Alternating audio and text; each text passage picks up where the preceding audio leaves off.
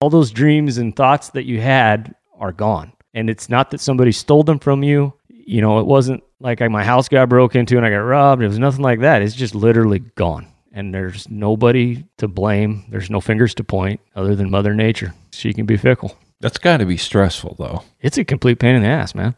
This is the Real Food, Real People podcast.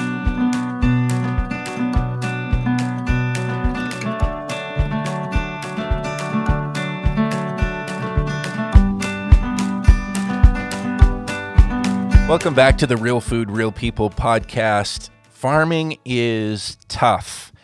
And of course, there are a lot of the reasons that we often think about, you know, out in the elements, dealing with weather, hard, backbreaking work.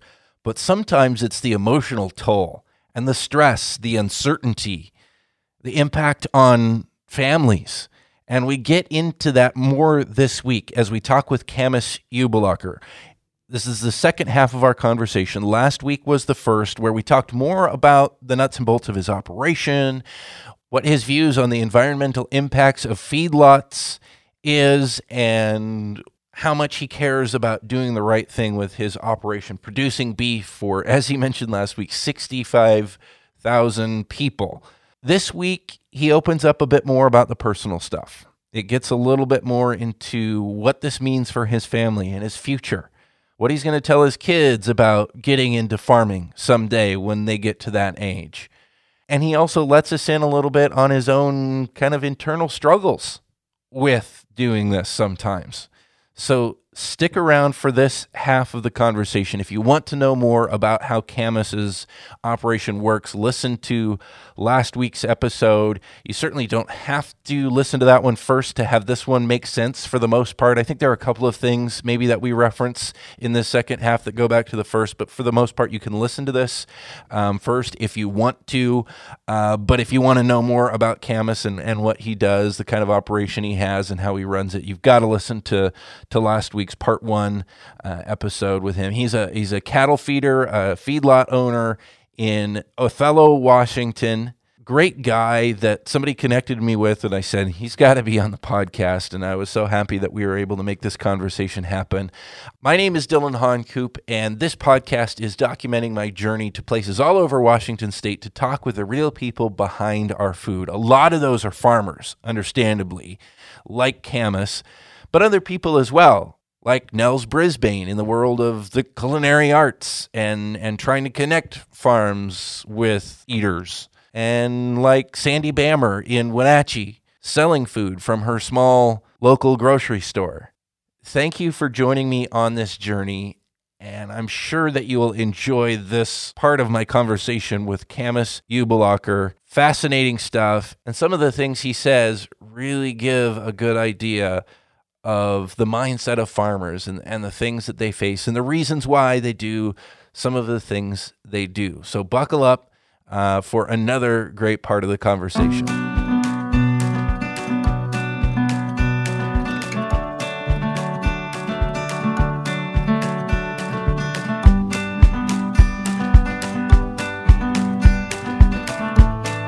What has been the hardest thing through all this? What was the hardest time? The hardest time. I would say anytime we've decided to make any growth decision. It's and I don't want to scare anybody young off um, that is deciding or thinking about going into ag, but it is probably the toughest nut you'll ever crack to get your everybody says they oh I want to help you, I want to help you, but when it when the rubber hits the road, you really you have to have enough acres, you have to have enough equipment, you have to have enough of that stuff, and you, and you can rent ground, you can rent tractors, and you can rent all those things, but the cost is just it's mind blowing. I mean, uh, you know, some crops you'll have you know twelve hundred and fifty dollars an acre in them. If you got a couple hundred acres of it, that's there's a lot of coin wrapped up, you know. And the other hard part is is you get that wrapped up in it, and you get paid once a year. So you got to make it last, and you got to have a budget. And You got to, I mean, you really got to nail it down. It's one of those things that when weather screws you up, and I've had it happen. We had a an, our entire corn crop blow down flat one year mm. when we had uh, a lot of wind come through, um, and it took two years to dig out of that hole. It was, be- you know, it was one of the better crops I've grown. And then you wake up in the morning and it's flat. And you're like, man, now what do I do? Well, you, we we harvested as best we could. We lost a lot of corn. We lost a lot of we lost a lot of money that year. Um, but uh, What are you telling yourself in a situation like that? some in in no joke. I mean, some days it's like, man, it'd be so much easier to work for somebody else. like if I could just get a paycheck right now, that'd be cool. Um, but typically, I mean, when that had happened, we had some history farming. We had some history with our bank. They they understood, um, and you just kind of work with through it. But at the time, it's there's a lot of head scratching, and then the other hard part is is so it's not so you lost your crop, right? But now, well, it wasn't lost. It was it, it just became extremely difficult to harvest. Well, then you just get your teeth kicked in from getting it all blown down, and then you're going to get a, a, bill because it's going to cost more to harvest it because it's laying down flat. So it's like the beatings just never stop coming. You're right until it's done, and then you wipe that slate clean. But the beauty of farming is there's always next year, right? Like, well, we're going to change this. What what did I do wrong? Was my fertility wrong? Was did I need more phosphate or potash in the soil to help for stalk strength. And you start second guessing what it is that you've done in the past that worked great. But maybe you know, it was just a freak storm. It was, and that's what and that's what it boiled down to. Because we took I took tissue samples and we took them in and had them checked, and I was like, man, well, it wasn't something I maybe I didn't screw that up, you know. But there is a lot of those lessons learned that uh, when you get when it when that particular year that was a that was a tough one. We also had hay cut at the at that time and uh, that circle typically on that cutting should have done um, two and a half ton to the acre dry hay, and I think I got like 29 bales off of it, and the rest of it I had to pitchfork out of my neighbor's front yard. So it. Uh, so the rest of it just blew away. Yeah, it was gone. Like literally, I you couldn't find it. It was gone. Blew it all away. Um, so the, I mean, the, and that and you're literally you're making decisions, you know, off of that crop while you're cutting it, looking at it like, man, this is nice. Hey, this is going to go up really good. The weather looks great. I'm going to sell this and we're going to get some money. Maybe I should buy a new pickup. Maybe I should take my wife out to dinner. You know, those are all the things that are going through my head. And then you go out there to bale it and you're like, where in the hell to go? And all those dreams and thoughts that you had are gone. And it's not that somebody stole them from you or, you know, it wasn't like my house got broke into and I got robbed. It was nothing like that. It's just literally gone and there's nobody to blame. There's no fingers to point other than much Mother Nature. She's she can be fickle. That's got to be stressful though. It's a complete pain in the ass, man. I mean, it's it is, and we've had blizzards in the feedlot where cattle walked over fences and walked away. And there's, you know, but I, t- I tell this to my kids that I'm super proud to be part of an industry that when the weather gets as bad as it gets, we go outside. Mm. We don't go home. And you know, you might be going out and checking to make sure your circles are pointed in a direction where the wind won't blow them over, but you're out there in it, right? And it's funny because it'll be evening here and we'll get a storm or something like that, and then all of a sudden you start seeing headlights driving around on the you know the county roads and things, and it's because all the guys are out checking stuff. So I'm proud to be part of an industry that when the weather hits and it's crappy and it's blowing sideways and it's snow, we're, we're out there, you know, and that's and it's kind of cool. And and I I try to I try to tell that to them because it's not the norm. You know, most of the time they'll close they'll close work or you know, hey, school's closed today. You got a snow day. Well, eh, guess what, guys? Get your get your gloves. We're going. It's extra work today. Yeah, it's snow. Yeah, yeah. So, yeah. and I'm proud of that. I mean, I I've got no problem doing that. I'm happy to do it. When it does get stressful, whether it's a storm or a crop loss or anything like that, what do you do to deal with the stress? I go fishing. Where? on the Columbia. That's no joke. I got a boat and I uh, I go fishing. That's my golf. That's I mean I can sit in that boat and think about things and you can scream and yell cuss words as loud as you want. Ain't nobody gonna hear it. And uh, and I come home and I'm happy. But uh, we don't really you don't really get.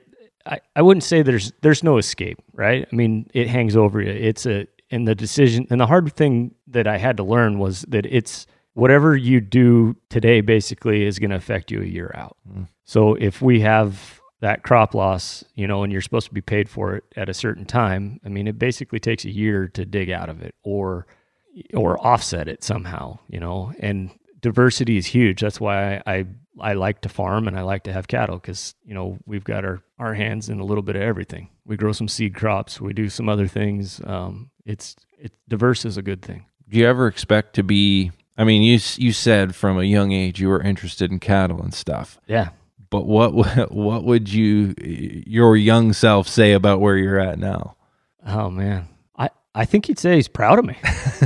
I think I I don't know either that or it's it's good. You got a 50 I mean, did chance. you ever expect to to be doing what you're doing now? No, so this is you'll get a kick out of this. So my like I said, my father-in-law helped me buy this the the our original home place. Mm-hmm. That was a gentleman's agreement he and I had. My wife wasn't even really privy to that when we did it. Hmm.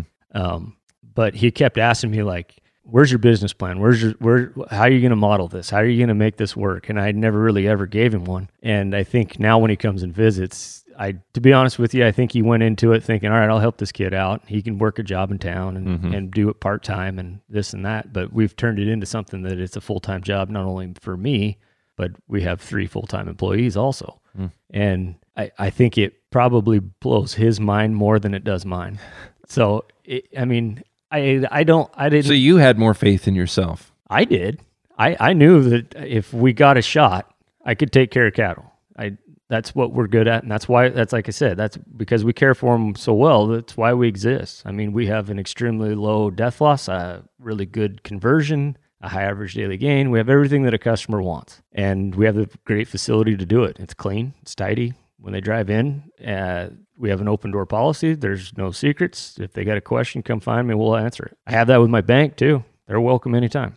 And um, I think that's that's the other beauty of our industry is there's there's literally I mean there's no hiding anything. I mean it's all out in the open, right? I mean I can't tell them like, man, look how good my corn crop is. When you how are you going to hide 200 acres of corn, right? Yeah. So they can drive by and be like, man, that canvas he can grow corn, or that looks like crap. You know, what, what And- did he do? yeah. there? So it's Yeah. easier open door policy, right? Come on, drive by, take a look. We'll we'll tell you what happened, or we'll go take a look at it. But um, especially on the on the feedlot side of it, you know, when they drive through, I'm never nervous. Uh, we don't. We've got nothing to hide. Um, I encourage them to come. They come once a week, and it's kind of a cool deal. We drive through, we eat lunch, and uh, go on about our day. But the the younger the younger me, I don't know. Um, it might maybe the younger me would have should should have said you you should have started this younger. I don't know. I don't know. But I think I think I think I, I'm proud of what I've done. I'm What- proud of what I do every day What if you would have never gotten that break uh, with the with the wheat?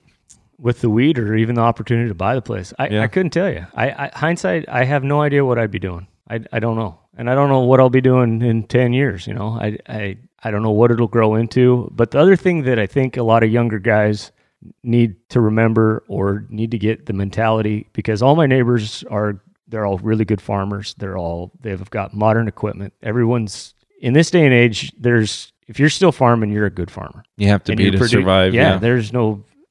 I, th- I think all the I think if the the guys that were struggling and and you know for whatever reason you know crop loss knocked them out or age or any of those things. If I mean if if they're still going in this day and age, they're doing a damn fine job, and that's the bottom line because we have all the regulation in the world on us. Uh, everybody we're trying to feed thinks we're trying to kill them, and it's some of the most suppressed prices we've ever had with the highest costs on everything else we've ever had. So somebody's doing something right, right? And uh, I think I think the younger me, knowing what I know now, would have said buy more land ten years ago if it was at all possible, but it wasn't. So Yeah. I think I think that's what I would have said. What do you think of uh, the Impossible Burger Beyond Meat? So I could get on my soapbox on this, and and and it could go. This could go a couple different ways. um, but the the uh, beauty of America is is you get a choice, right? So if you want to eat that, eat it, but don't knock me for not eating it. Mm. You know, and I'm not going to knock you for eating it. I think I think if I think that that is good marketing. I think if the person that wants to eat that should really look at what's actually in it. I don't think it's as great as for the environment as what is in beef um, or or how beef is raised. Mm-hmm. You know, I'm not going to throw stats out there and stuff, but the the the U.S. cow herd and the U.S. feeding cattle feeding industry feeds more people today with less cattle because we're so efficient at it and good at it. And yeah, I just I don't see how making something out of 900 or I don't e- I don't even know. I I'm not going to say numbers, but I don't know how many products are in an Impossible Burger, but it's a lot. And you know, beef is beef. So you want to eat it, eat it. I won't. No way. What would you say um, to folks, say across the across the Cascades in Seattle, who are a little skeptical about where their beef comes from or where their food in general comes from? What's your message to those people? I think uh, if I had something to tell them, I would say that be proud of where you live in Washington. Um, the packing houses that we do have here are the highest quality grade and some of the highest yielding plants in the United States. So your Washington farmers and cattle feeders are on a nationwide level are higher than most. So if they're my neighbors across the hill, you, you know, you should be proud, proud to live here. Can they trust you to, to oh yeah, provide them safe food?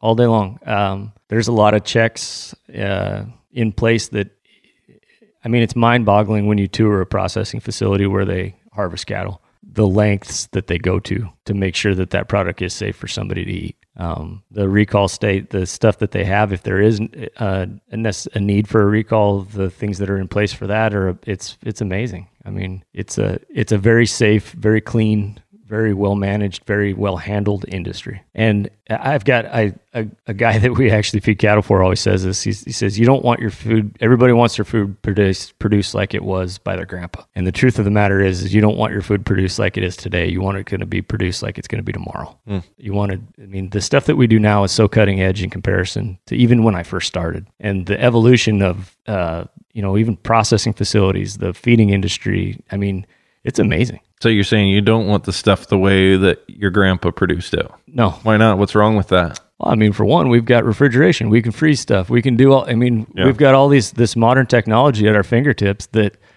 um, you know, we can trace stuff. We can track stuff. We can we can test things. We have all of these insurances in place to make sure that when I sell my animal to a consumer or through the packing process and it ends up on a consumer's plate, I would I, I, I would be happy if my, they had to look at my face on the package when they opened it. I'd be proud to put my name on it. I mean, I believe in it that well. It's it's it's a safe, quality, well produced, well managed product. Isn't the idea though that oh, back in Grandpa's day or even Dad, you know, previous generation, a generation ago, it was you know the the operations were smaller and it was maybe more hands-on with the farmer you know it was more maybe more environmentally friendly because of that you're saying that's not true i would say that the way we monitor and how we utilize the things that we have at our fingertips today are better like I said, my small facility feeds 65,000 people. My grandpa sure as hell didn't do that. And he had the same amount of land. Mm. So, with what we produce, in a narrow window of time. I mean, the U.S. U.S. farmers, U.S. ranchers, U.S. cattle feeders,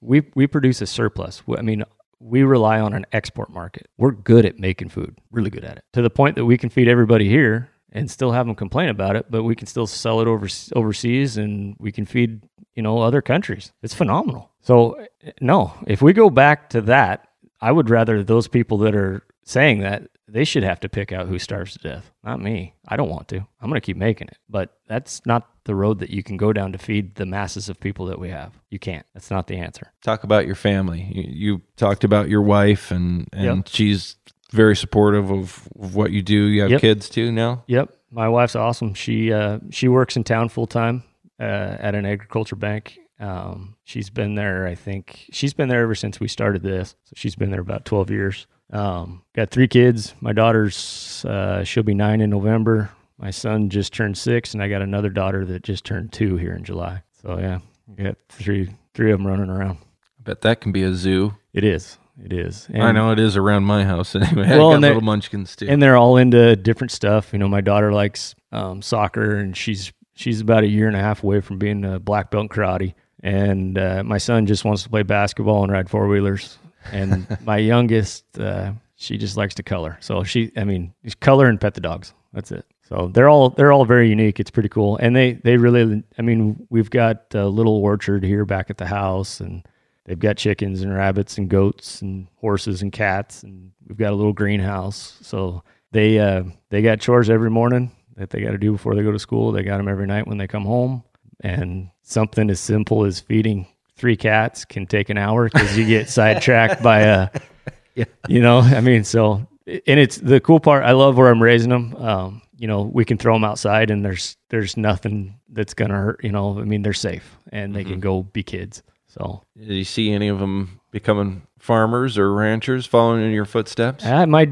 my daughter shows some interest in, um, in uh, in the health side of, of animals. Mm. Uh, she she she she's not a big fan when we ship them, mm. um, but she really does like uh, she likes the health side of it. So I, I don't know if she'd ever become a veterinarian or not, but I think if she was going to lean towards something in agriculture, it would be um, more on the animal health side of things. Um, my son, it it's uh, it's equipment. He likes tractors. He likes loaders. He likes bulldozers. He likes the circle irrigation. He he's real. He's wired to to know why that stuff works. Um, But he does want to. He he tells me all the time he wants to be a farmer. So, and my youngest daughter, I think uh, she's she's only two, so she's still learning how to talk. Yeah. So, We'll see what see where she goes once Yep. she gets into yeah. really with all of them. What when it comes time, and let's say your son keeps doing this farmer thing, wants to keep doing this farmer thing, what are you going to tell him? So it's funny you say that. I've I've sat down with my wife before, and we've had that conversation when you're like you were saying in those low times, and you. Th- I think to myself, there's no way in hell I would ever want. I would wish this upon my kids. Mm. There's. It's so much easier to go get a job, work for somebody else, find a different trade. You know, but then there's the great days where you get all your jobs done and it's noon and you know you got all this land to go enjoy. So it, it wouldn't be a decision to make lightly you know come home and farm because you're going to make all this money and life's going to be great. Um, that ain't the case but you'll make a living. And it's and it's a it's an interesting part of the part of um, the us economy where you know under less than 2% of us in ag feed 98% of the of the us or the world you know? I mean Mhm. it's it's pretty cool. So there isn't you know when we get together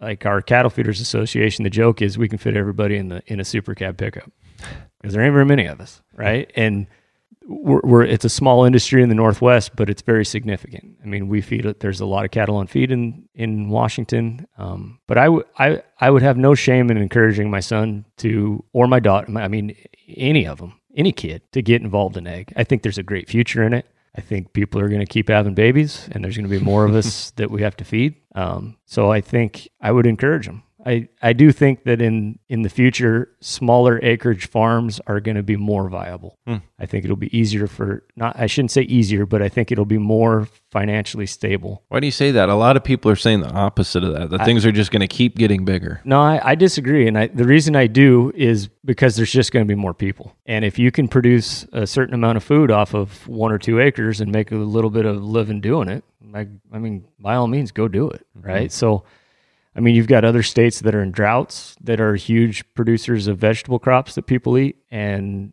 the beauty of Eastern Washington is we've got water, and the there is a great future in this area for my kids to come back and do. And I think that the opportunity will be there on a smaller scale also. I think big farms are going to be big. That's just how it is. But behind all of those big farms, I mean, all my all the farms that are around me are big farms, and I know those people that own those and run those. They're my neighbors, right? And it's still a family farm, but they might farm six thousand acres or eleven thousand acres or twenty thousand acres. But it's still a husband and a wife and kids that are keeping that ball rolling. And it's kind of cool because we've been here long enough now that I'm seeing some of those kids are coming back and they're good kids and they're working hard and the employees enjoy them. Uh, they have a little, maybe a different outlook than their dad did. You know, dad, you can't work them on Sundays like this. You know, let's give them a half day or, you know, or get them on a schedule or, you know, it's not, ag has evolved a lot in, in that manner as well. It's it's it's not they're not bad jobs. They're great jobs. They they pay really well. When matter of fact, when the minimum wage increases in our state have happened, it didn't affect anybody out here because nobody makes minimum wage. If you are a skilled worker that has a has a talent or even a drive, no one's going to start at minimum wage. Hmm. It just doesn't exist. So I, I I would encourage the the you know this younger generation coming up. I mean, buckle up. It's going to be a ride, but I think there's definitely a future in it for sure. People got to eat. It's it's hard to have uh, more leverage than than that issue. right?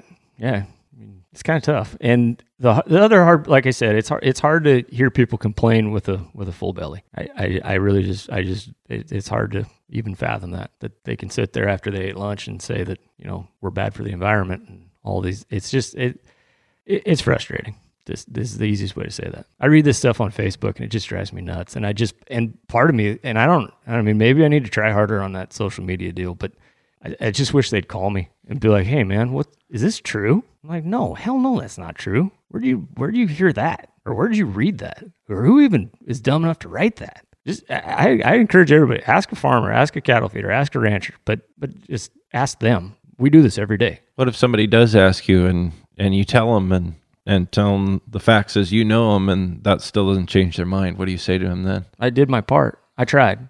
you know, and and beyond that, there's really nothing more you can do. And I'm not gonna get on a soapbox because I produce beef and tell everybody that's a vegan that that's a terrible idea. I'm not that guy. Mm.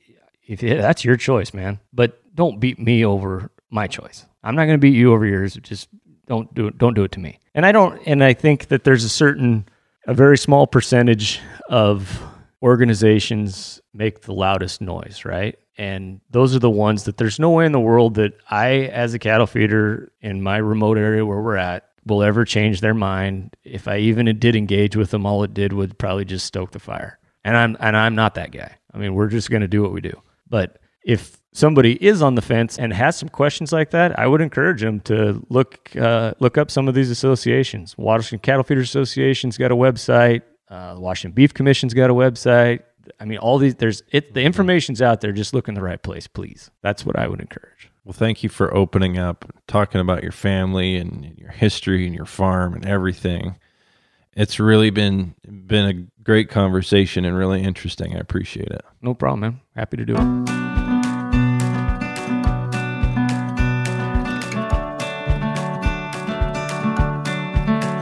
This is the Real Food, Real People podcast. These are the stories of the people who grow your food.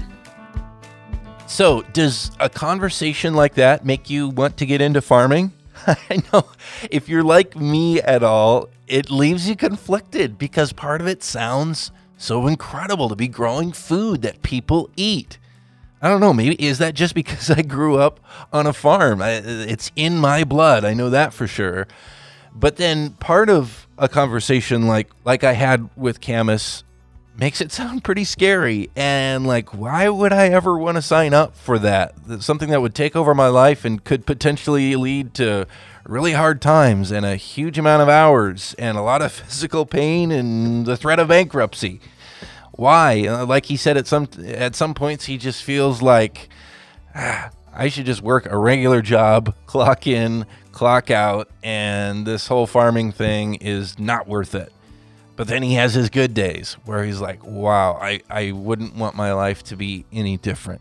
I'd love to hear your reaction to a conversation like this or any of the conversations that we have. Share your comments on our social media posts with this or other episodes, or shoot me an email. Dillon at realfoodrealpeople.org is my email.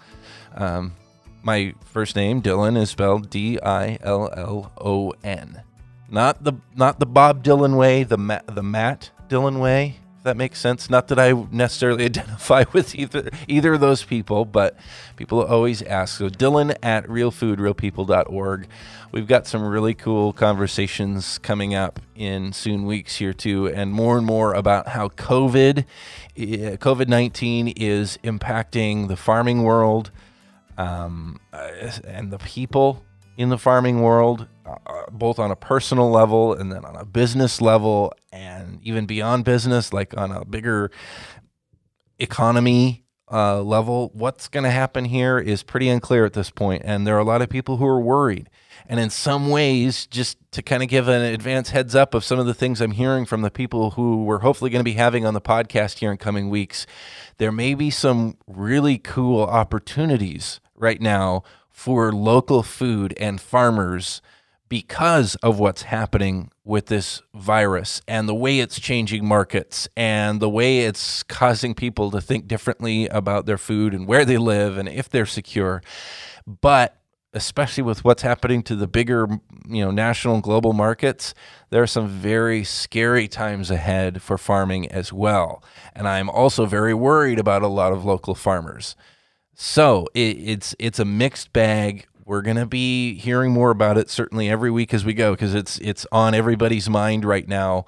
Um, so expect that in the next few weeks coming up as well. Thank you again for joining me on this journey of mine to really get to know these farmers of all different stripes, as well as other people kind of in the food chain, the food system, whatever you want to call it. Other other people behind our food here in Washington State. That's what the Real Food, Real People podcast here is all about. I'm Dillon Honcoop. It's a privilege to have you uh, join me for these conversations. Listen in, download, uh, subscribe on whatever you're subscribed on. If you haven't already, I sure would appreciate it. I sure would uh, appreciate a share on social media too. If if anything that we talk about on the podcast, one of our guests says whatever, if it strikes a chord with you, I'd really love it if you shared it on your social media platform. It just helps us grow this conversation to more and more people and and that's part of our mission is to get more and more people reconnected to their food and where and who it comes from. So the more people that we can get plugged in on Facebook or Twitter or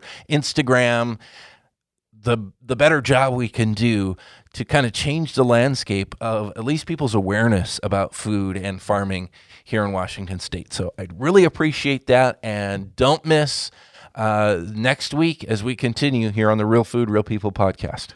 Oh, and I should also thank our sponsors. Real Food, Real People podcast is sponsored in part by Save Family Farming, giving a voice to Washington's farm families. You can find them online at savefamilyfarming.org and by Dairy Farmers of Washington, supporting Washington dairy farmers, connecting consumers to agriculture, and inspiring the desire for local dairy. Find out more at wadairy.org.